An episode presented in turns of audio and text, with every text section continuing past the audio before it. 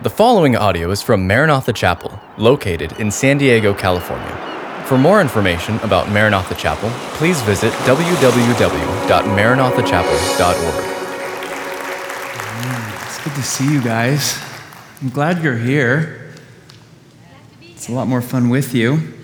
All right, join me in this prayer. Father, we just thank you for this opportunity to begin our night standing at the foot of the cross where you declared victory over Satan, sin, hell, and death. Our enemies have been dethroned, they have been defeated. The, the lion that prowls about, seeking to devour has been defanged, he's been declawed, he has all bark and no bite. And so we declare our victory in Jesus and we thank you in advance for what you're going to do in our lives in this season. In Jesus' name. And all God's people said, Amen. Amen. Man, it feels good to start with some victory. All right, you can, you can find your seat. And as you do, turn in your Bibles to Ephesians chapter 3. As we've hit now the midway point in our study through this New Testament epistle, this Pauline epistle, as it's called. It's a letter written by Paul the Apostle to this church located in the city of Ephesus. And tonight we're going to look at chapter 3, verses 1 through 13. And the title of my message for you is A Beautiful Mystery. A Beautiful Mystery. Let's go ahead and begin by reading our text. Paul says, For this reason, I, Paul, the prisoner of Christ Jesus, for the sake of you Gentiles, surely you have heard about the administration of God's grace that was given to me for you. That is, the mystery made known to me by revelation, as I have already written briefly. In reading this, then, you will be able to understand my insight into the mystery of Christ, which was not made known to people in other generations, as it has now been revealed by the Spirit to God's holy apostles and prophets. This mystery is that through the gospel, the Gentiles are heirs together with Israel, members together of one body, and sharers together in the promise in Christ Jesus.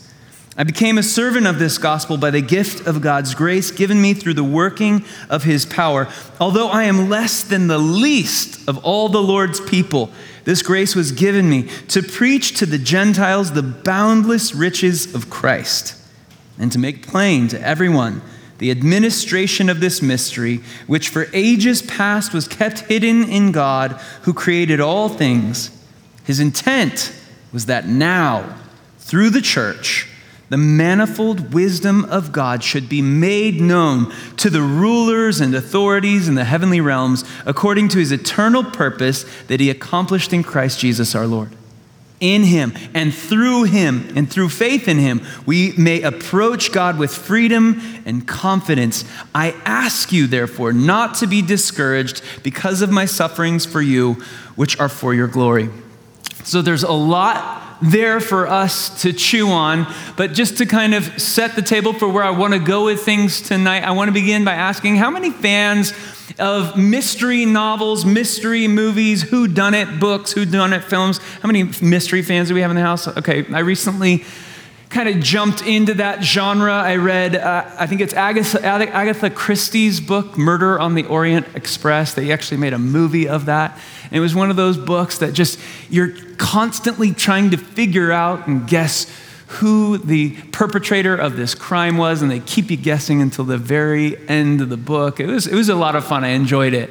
So we have this idea of mysteries that Paul talks about here. Um, another example, when I was a kid, little dirt on Pastor Ray here, one of the things my dad loved to do with my sister and I was he loved to watch this show Unsolved Mysteries. Anybody remember Unsolved Mysteries? It had this catchy little hooky song at the beginning of it, kind of like.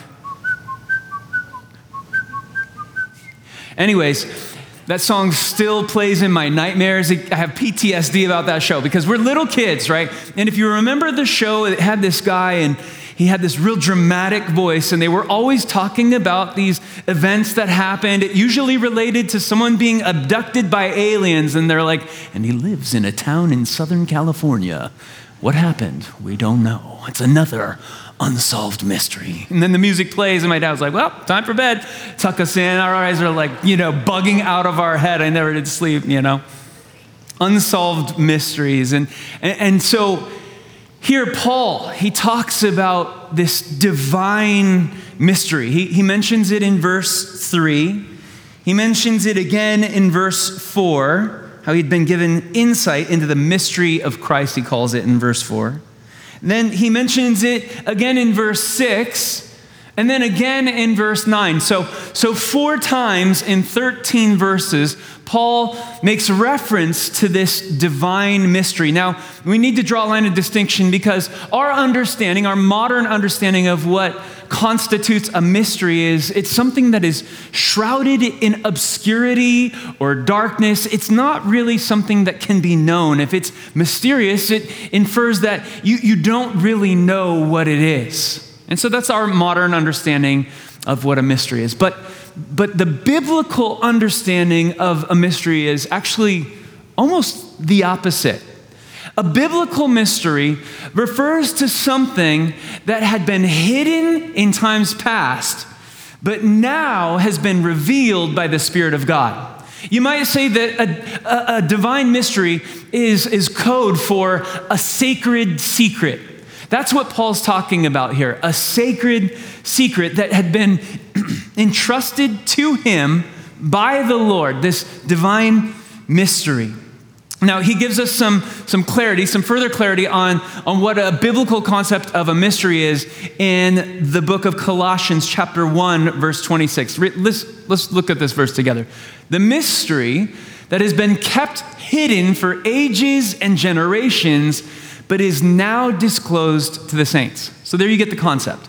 It was hidden before for a time for God's purposes and plans, but now it has been revealed. So that's what Paul's going to talk about here in these verses that we're looking at, this divine mystery. But before he gets into that, he gets sidetracked. The whole, the whole thought between verses 1 and 13 really is, is more or less a parenthetical thought. I want to draw this out for you. He begins in verse 1 by saying, For this reason, I, Paul. And I believe that from there, what he intended to do was launch into a prayer. So I think it was supposed to go, For this reason, I, Paul, bow my knees to the Father of our Lord and Savior Jesus Christ. And the reason I say that is because if you jump down to verse 14, that's exactly what he does. He comes back and he says, Okay, for this reason, I kneel before the Father. So I think Paul was getting ready to pray, but then he got just sidetracked by a thought, and it was this divine rabbit hole that, that Paul just kind of fell into in order that the Holy Spirit might bring understanding uh, to our hearts and minds regarding this mystery that he wanted to reveal to us. You ever, you ever done that where you're like kind of chasing a train of thought and then you just get sucked into a rabbit hole? Like, like for example, when you're watching YouTube, and you're like, I'm just going to watch this video, and then you kind of look over to the right, and they have that column there that outlines the next videos. And then before you know it, what happens? You've lost two and a half hours of your life watching like mindless cat videos or giggling babies or funny things or whatever it is, surfing videos, and you've like fallen into the YouTube rabbit hole. Anybody know what I'm talking about? Or maybe it's Netflix for you or Instagram, whatever. We've all been there. And, and in a sense, I think that's what happened to Paul. He's, he's getting ready to pray, but then he gets sidetracked when he says, For this reason, I, Paul, the prisoner of Christ Jesus, for the sake of you Gentiles. Now, we're going to get more into this, this, this sidebar in just a moment, but before we do, I have to make mention of the fact that he refers to himself there as a prisoner of the Lord Jesus for the sake of the Gentiles. Now, Paul is a prisoner of Rome. He's in bondage, he's in chains, he's under house arrest in Rome, awaiting trial before Caesar Nero. But he doesn't refer to himself as a prisoner of Nero or a prisoner of Rome. He doesn't say, I'm in jail because of the Jews. No, he says, I'm a prisoner of the Lord Jesus Christ. You see, from an earthly perspective, it appeared as though Rome held all the keys, had all the power. Paul was locked up in chains. But Paul had a heavenly perspective on things. He was looking at his circumstances not through the lens of, of what was happening around him, but what God was doing through him. And you see, Paul understood, rightly so, that God was using his chains to further the gospel and to bring the gospel message to people and to places that he would never otherwise have access to were it not for those chains. He talks about in the book of Philippians how there were a number of people in Caesar's household who had become Christians because of his witness to them. And so God was in control. And Paul may have been chained, but the gospel wasn't. So he's a prisoner of the gospel, a prisoner of the Lord Jesus Christ. What a wonderful perspective that is to have about his trial that he's enduring. He could have bemoaned it, but he says, no, God's using it. Now, back to this mystery. What was the mystery? And Paul touches on it briefly in verse 6 when he says, The mystery is that through the gospel, the Gentiles and the Jews would become co heirs together, and that they would also be members together of one body and sharers together in the promise of Christ Jesus. So, this mystery that Paul's unfolding for us has something to do with what God is doing in gathering together Jews and Gentile believers. And then he elaborates further, beginning in verse 8, when he says, I'm less than the least of all God's people, but this grace has been given to me to preach to the Gentiles the boundless riches of Christ and to make plain. So now he's really just going to make plain to everyone the administration of this mystery, which was, again, for ages past, kept hidden in God who created all things. Now, this is the mystery. His intent, verse 10. This is the mystery. His intent was that now, through the church, okay? So God's intent was that now, through the church, the manifold wisdom of God should be made known. And let's just stop there for now. God wanted to make known his manifold wisdom through the church in the world and among the heavenly realms. This was the new revelation. This was the hidden secret, secret that God was now revealing. You see, nobody knew about the church in the Old Testament. It was a divine secret. You, you don't read about the church anywhere from Genesis to Malachi. Moses didn't get revelation. I mean, you think of all of the things that God revealed to Moses. He was the guy who was given the Ten Commandments on the two tablets of stone and hundreds of other laws. It was Moses who wrote the Pentateuch, but he didn't get divine revelation into the church. Neither did King David. You think about all the Psalms that David wrote and all of the, the, the way he walked with God, a man after God's own heart, but God didn't tell David about the church either. It remained a divine mystery for, for all those thousands of years until God finally chose to reveal it. And who did he reveal it to? None other than Paul the Apostle. So, when did Paul get this divine revelation? Well, you have to go back to his conversion story. Most of you, we, we just walked through the book of Acts together as a church, and in Acts chapter 9, you can read about Paul's conversion on the Damascus Road. And it's this seminal moment and, and, this pivotal moment in the early church, and, and it really reshaped early human history after that point as Paul goes and, and there, from there plants all of these churches. But after that dramatic experience, he was driven by the Spirit into the wilderness. And he talks about this in the letter to the Galatians. He says, But when God, who set me apart from my mother's womb and called me by his grace, so when I got saved, when he was pleased to reveal his son in me so that I might preach him among the Gentiles, my immediate response was not to consult any human being. I didn't go up to Jerusalem to see those who were apostles before I was, but I went into Arabia and later I returned to Damascus. And we know that he was there for the space of three years. So Paul went into the desert and spent three years with the Lord, just poring over all of the Old Testament scriptures and reading them through a brand new lens. And it was during this time, I believe, that God began to reveal and unfold to Paul this mystery of the church. And I want to speak to that just for a moment because there are these times in our lives where we find ourselves in a desert of sorts. Does anyone know what I'm talking about? Where you're just in a season that, that's desolate and it's barren and it's dry and it doesn't seem like there's any new growth. It doesn't seem like a lot is happening. That's what I'm talking about when I refer to a spiritual desert. And Paul spent three years in a physical desert. You might feel like you've spent the last three years in an emotional desert or a spiritual desert. And I want you to know that God often uses these seasons in deserted places to draw out of us new revelation. He's drawing you into a deeper place. He's preparing you for future ministry. And there are all kinds of examples of this that you can read about throughout your Bible. He did it with Moses. Moses spent 40 years in Egypt being raised as one of Pharaoh's sons. And then he was driven out of Egypt and he spent the next 40 years on the backside of the desert, earning what J. Vernon McGee used to refer to as his BD, his backside of the desert degree. And it was there that he saw the burning bush and had that experience with the Lord and was commissioned into service and ministry. Jesus, too, he spent 40 days in preparation in the wilderness, fasting before he was tempted by the enemy and then launched his public ministry.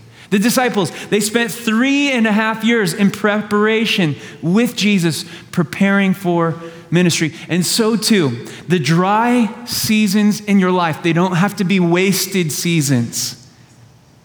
They can be times of great fruitfulness as the Lord is drawing you deeper, as He's putting into you knowledge, as He's preparing you for future ministry. That's what God did with Paul. He was God's chosen vessel. He was a chosen vessel. And Paul talks about this in verse 8 when he says, I, I can't believe that God chose me. I'm less than the least of all the Lord's people, yet this grace was given to me. And you have to understand that in so many ways, Paul is absolutely right when he says that. I'm the last guy, Paul is saying, that you would have ever would have expected or picked to be the one that God would use to preach the gospel to the Gentiles, to tell them that you've been welcomed into this thing called the church. You see, Paul was a religious Jew. He was raised as a Pharisee, and as such, one of the prayers that he would have recited every single day was, Lord, thank you for not making me a Gentile. Religious Jews in Paul's time hated Gentiles. In fact, they believed the only reason God made Gentiles was to keep the fires in hell burning. So Gentiles just existed to stoke the flames of hell, apparently. And Paul was also one of the leading persecutors of Christians in the early church. He even held the coats of those who stoned Stephen, the first martyr of the church. I mean, if it were left up to me or you or anyone else, nobody would have picked Paul and pointed at him and said, This is the guy we need to grab hold of to unleash on the Gentile world and bring that message to them. But God's ways are not our ways. And God told Paul right from the get go that this was what he wanted him to do. In fact, I, I, mentioned earlier about Paul's conversion story there on the Damascus Road. Well, after he has this encounter with the risen Lord, he's blinded for three days, the Bible tells us, and he's led into this the city, the city of Damascus. And, and while he's there, just kind of contemplating what just happened to him as he was knocked off his horse by this blinding light, he's introduced to Jesus. In the meanwhile, God taps this guy named Ananias on the shoulder. And he says, Ananias, I, I, want you to go and, and lay hands on Saul and pray for him that he'll receive his sight again. And Ananias is like having this conversation with God. It's, it's really quite classic. He's like, God, I don't know if you know who Paul is or what he's all about, but he's not on our team. Like, this guy is an enemy of the gospel, and he's not the kind of guy you want to heal. So maybe I just misheard. Maybe the connection's bad. And God's like, no, no, no, no. I want you to go. And this is what the Lord says in Acts 9:15. No, go. For this man is my chosen instrument to what? Proclaim my name to the Gentiles and their kings and to the people of Israel. Notice again, God refers to Paul as his chosen instrument, his chosen vessel to go to the Gentiles. Nobody would have been more surprised to hear those words from Ananias' lips than Paul himself. This is what he had in mind when he said, I'm the least of all God's people. In fact, when he refers to himself as the least, he's actually making up another word. We talked about this. In our last study, I think it was that Paul made up this word for joined together. He crammed three Greek words together. Well, he makes up another Greek word here. He takes the normal Greek word for least and he adds a suffix onto it. That would be the equivalent of our suffix er or er, you know, adding more to it. So he says, I'm the leaster of all believers. I love that. Some scholars think that he was actually playing off his, his Latin name, Paulus, which means small. And so he's essentially saying, My name is Paul, and I'm, I'm small in name, even smaller in stature, and morally and spiritually, littler than that. I'm the leaster of all Christians. I am small Paul. So that's what Paul's saying. He's tripping out on the fact that God would choose to use him as the instrument through which this mystery would be revealed. And this is always the result of a true encounter of the Lord. When you truly come face to face with the living God, it doesn't puff you up with pride, it will always humble you. Later on, Paul would go on to say, I'm the chief of all sinners. You know why? Because the closer you get to God, the more you're aware of your own sin and it humbles you. And every person who has been in the presence of the Lord, again, they're not going to be puffed up with pride, but they'll be humble and contrite in spirit. It's what happened to Peter after he realized who was sharing his boat with him, and he pulled in this draught of fish that almost sank his boat. And his response was, Depart from me, Lord, I'm a sinful man. Isaiah, he had the same experience when he saw the Lord high and lifted up, Isaiah chapter 6. The train of his robe filling the temple with glory, the Bible says. And then he, he saw the Lord, and it says, he, he, he looked at it and he said, I'm, I'm undone because I'm a man of unclean lips, and I dwell among a people of unclean lips. And so Paul joins this list of people who encounter the Lord and are humbled by that experience. God, why would you use me? Specifically, Paul couldn't believe that he was the one God picked to preach the unsearchable riches of Christ. The idea embedded in that word is that God's riches are inexplorable, untraceable, unfathomable, inexhaustible, incalculable, infinite. They're saving riches, sanctifying riches, relational riches, eternal riches. And the point to be made for our lives is this Jesus always enriches everything he touches. Now, don't mishear me. This is not a get rich quick scheme. But he enriches your life. He enriches your joy. He brings more fullness. He brings vitality. He brings peace. He brings love. He exchanges all of your guilt for this guilt free life. God enriches everything he touches. He never subtracts, he only gives. So, forever, for anyone in here who has been listening to the lie that to follow Christ is, is to, to lose something, you have been listening to the lies of the enemy. You see, Paul, he had a right understanding of who God is and what God wanted to do through him, and it had to do with this message about the church. So let's talk for a minute about that. What was God's heart for the church? And we see it in verses 9 and 10, where he says that he wanted to make it plain for everyone that through the church, God's manifold wisdom was going to be made known. So we got to talk about the church. Now, the church is not just this building that you come to or this place that you visit on Sundays, or if you're super spiritual, maybe Sundays and Wednesdays, and, or, or however often you come. I mean, how many of you remember this little thing? Take your hands and just do it with me so we can all relive this from our childhood. Put your hands together and you kind of Fold your fingers in. All right, here's the church. Say it with me. And here's the steeple. Open it up, and out come the people. We all remember that, right? The church. But the church isn't just this Rotary Club. It's not just this thing that we come and hear a guy talk and maybe sing some songs or say some prayers or whatever it is. The church, listen, the church, listen, the church is God's vehicle for making known his manifold wisdom on earth and in heaven. Perhaps you've heard the story about the three men who were working on a stone pile at a construction site. A curious passerby was walking by and he, he was eager to find out what they were doing. And so he asked the first worker, What are you doing? He said, I'm chiseling stone. Good enough. He walked to the next guy. What are you doing? His reply was, I'm making a living. He walked to the third guy that's there just chiseling away at stone. He said, What are you doing? And the guy stood up and he said, I'm building a great cathedral. You see, of the three men, only that last guy had the proper perspective of what he had been caught up in. He had the bigger picture in mind. And what Paul is trying to do here, he's trying to get us to see the magnitude, the glory, and the grandeur of what we've got going on down here in the church.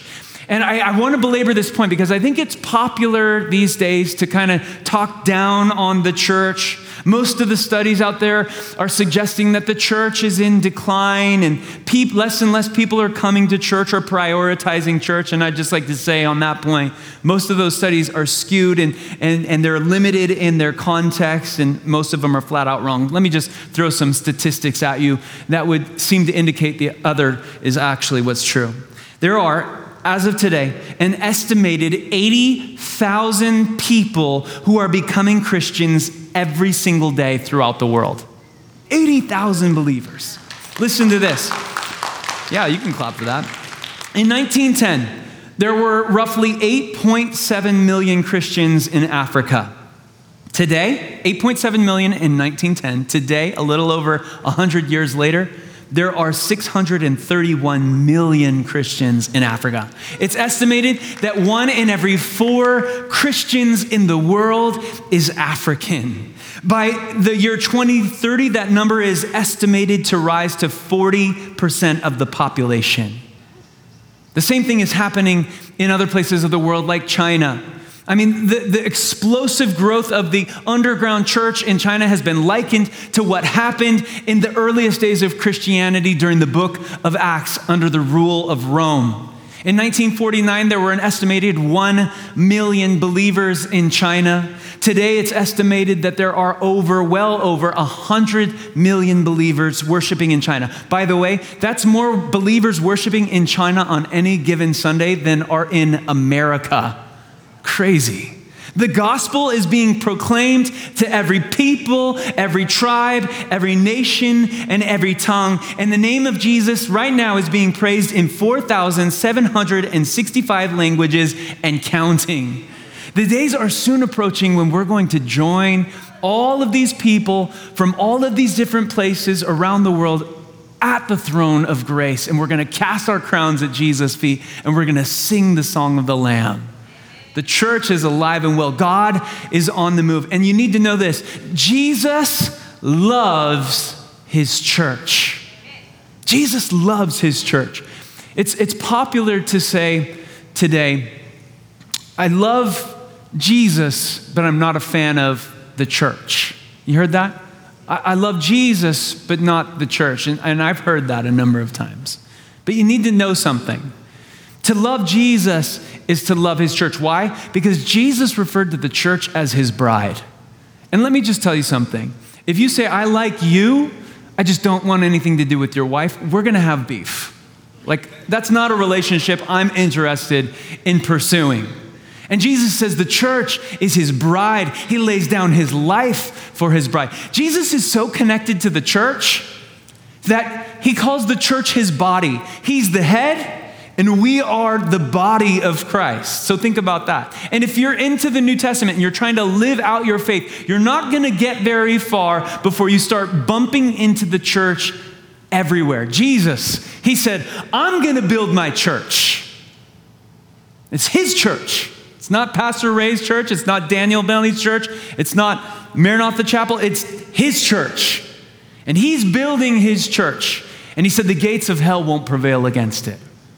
Then you move on a little further in the book of Acts, it's all about the growth and expansion of the church in the early age of Christianity. It begins with the, the outpouring of the Spirit on the day of Pentecost, and then the spread of the gospel through the Mediterranean world. And then you move on from there. Most of the New Testament are letters, books like Galatians, Ephesians, Philippians, Colossians. These are letters that were written to local churches. And they talk about how the church should conduct itself and how believers should behave within the church. And then finally, you get all the way to the book of Revelation.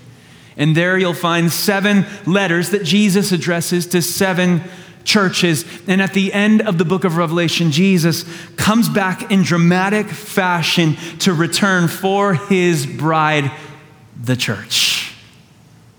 Now, what about all those hypocrites that are in the church, right? I mean, you say you're, you're painting this picture. We need to commit ourselves to this local body of believers, but what about all the hypocrites?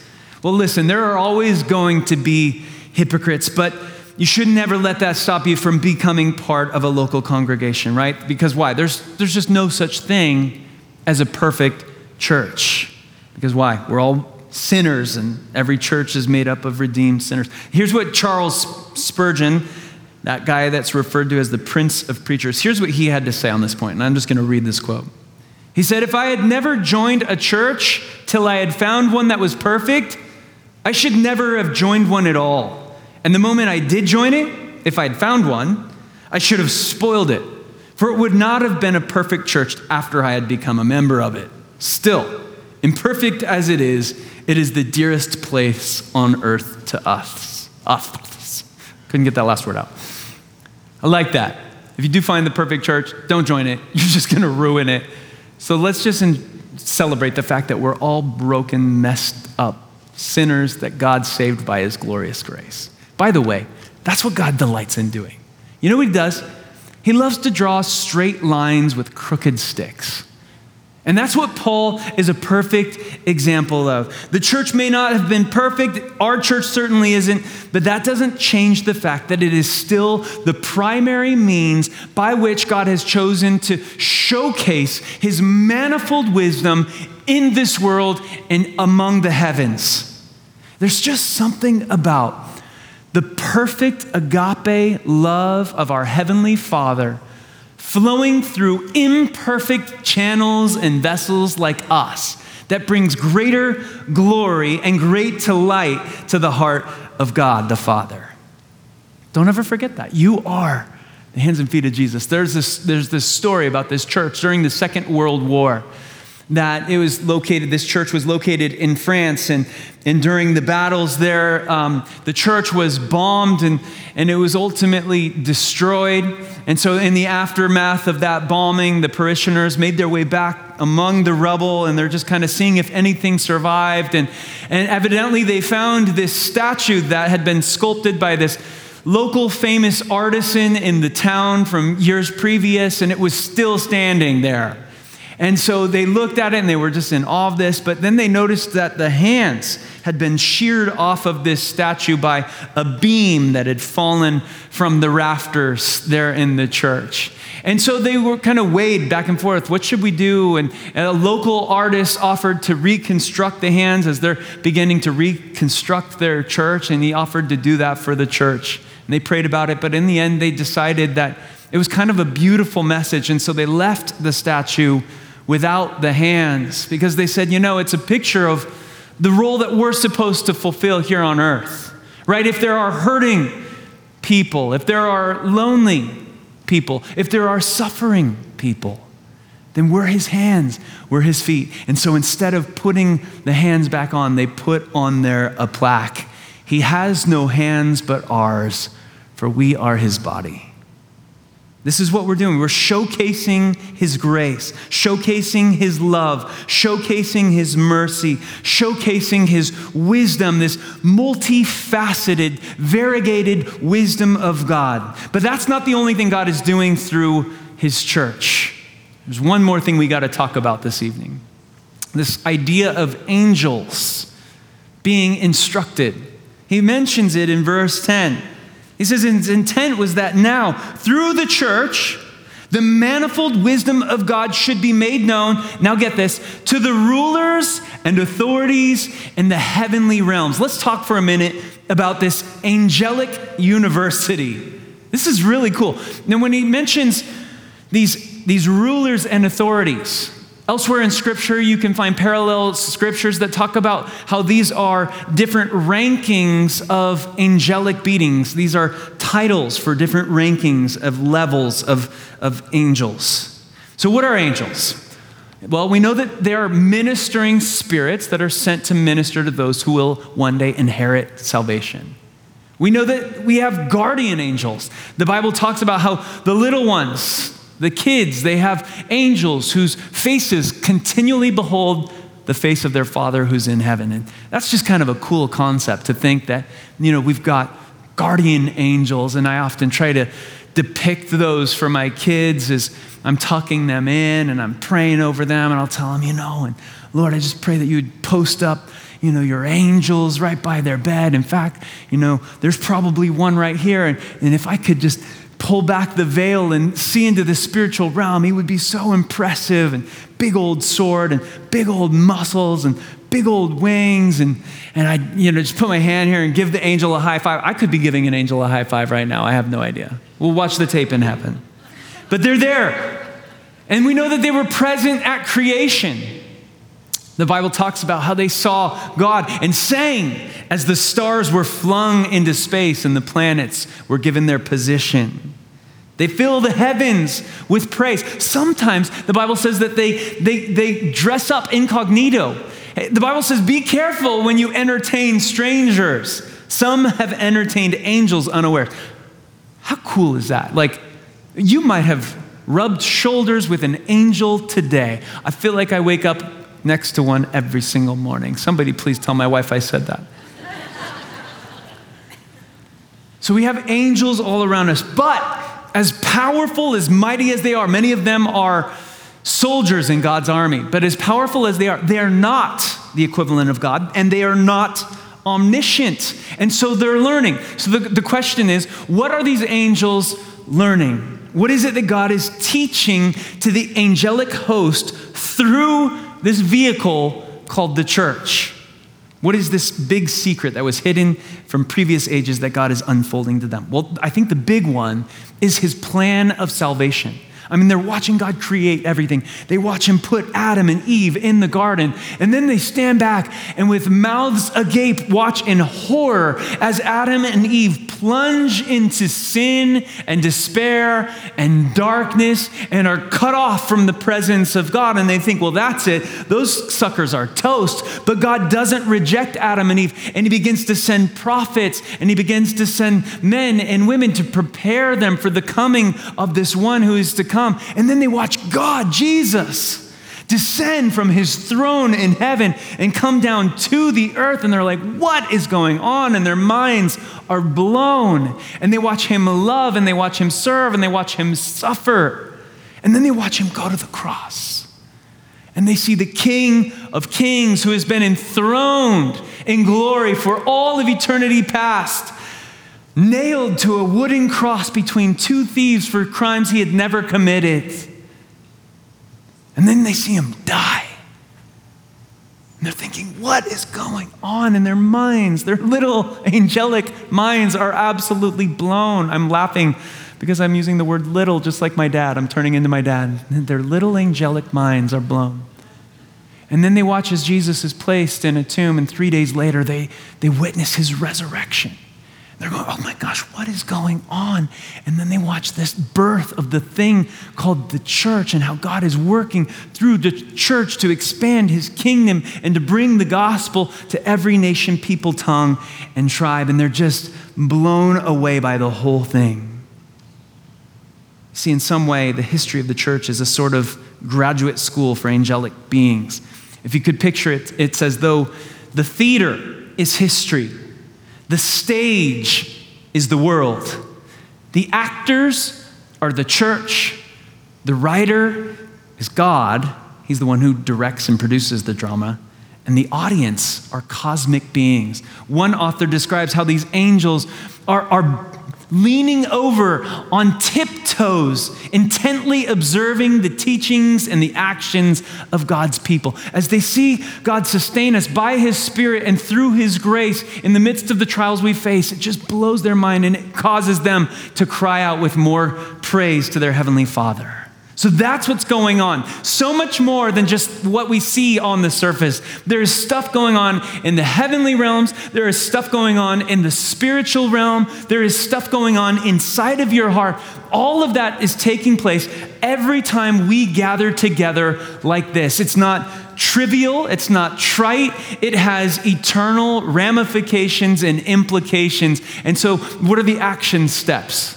If this is how God sees his church, if this is the magnitude of what we find ourselves caught up in, then we ought to give ourselves to this cause, to the expansion of God's kingdom, the proclamation of the gospel. We ought to look for ways to extend grace to one another. Why? Because the angels are taking notes. What is this thing called the church? How do Christians behave? What does it look like? And we're giving them a lesson in the grace of God because you see, Jesus created the angels but he died for us. He bled for us. And they see him, but we don't see him, and yet we still love him. And to them, this is cause for great celebration. I'm reminded in this moment of that scene in Isaiah chapter 6, where the prophet describes the heavenly scene, and there are those angels. And with two wings they fly and with two wings, they cover their face because God is too holy to look upon. And with two wings, they cover their feet in a sign of humility. And it says, Day and night they ascribe to him, Holy, holy, holy is the Lord God who was and is, and is to come. Holy. Thank you for listening to this podcast from Maranatha Chapel. If you haven't already, please subscribe for weekly messages. Feel free to share this podcast and join us for our midweek revive service held Wednesday evenings. Visit our website at www.maranathachapel.org for more information.